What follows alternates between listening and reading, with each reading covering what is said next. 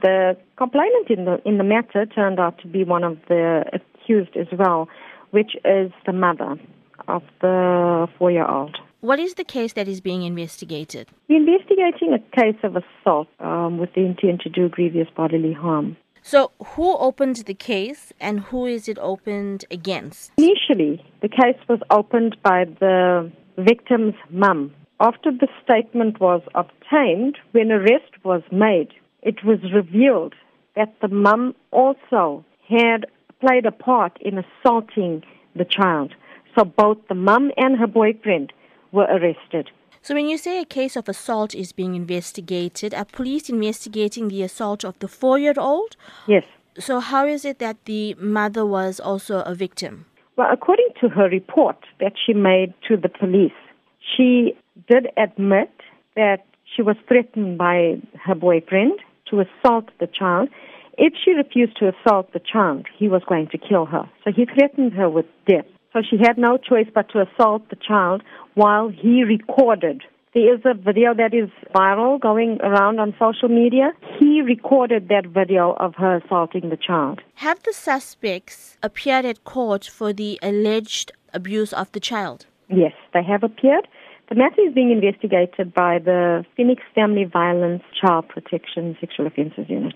What are the circumstances around the case which you can reveal to us? Well, according to the complainant, she was at home with her child. Her boyfriend was there as well. Apparently, the victim mistakenly tramped the boyfriend's shoe, and the boyfriend started assaulting the victim. Punched her, and he threw her against a cabinet.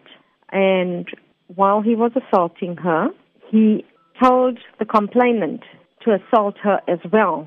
And he threatened her that if she did not assault the victim, he was going to kill her.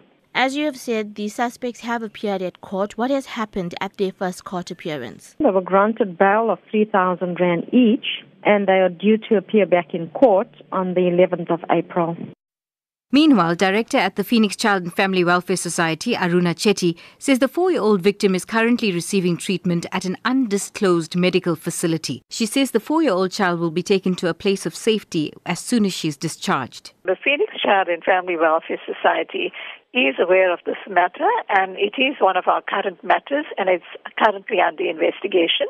The child is safe, and we are, um, you know, assisting this family. Do we know what the medical condition of the child is? The doctor has not given us uh, the report as yet, but our social worker has met with the, the doctors. So uh, we are still awaiting a medical report. Now, you say child welfare is assisting on this case. What is it that you are doing with regards to it? I can't give you details of the matter, but we are looking at placement for this child. You know, the criminal matter and all that is handled by the police.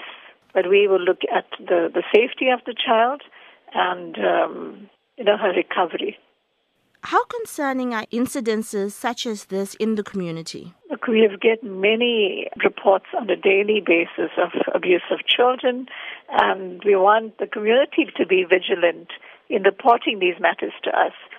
I've often gone on air, we, we do articles in the paper, you know, informing parents that if you can't cope with your problems, reach out to us. But, you know, there are ways to handle children, there are ways to handle your problems. Um, often parents are not handling their own problems and they hit out at the children. So there are places where you ought to go for help. Come to our office, call us. There's Childline, there's the department.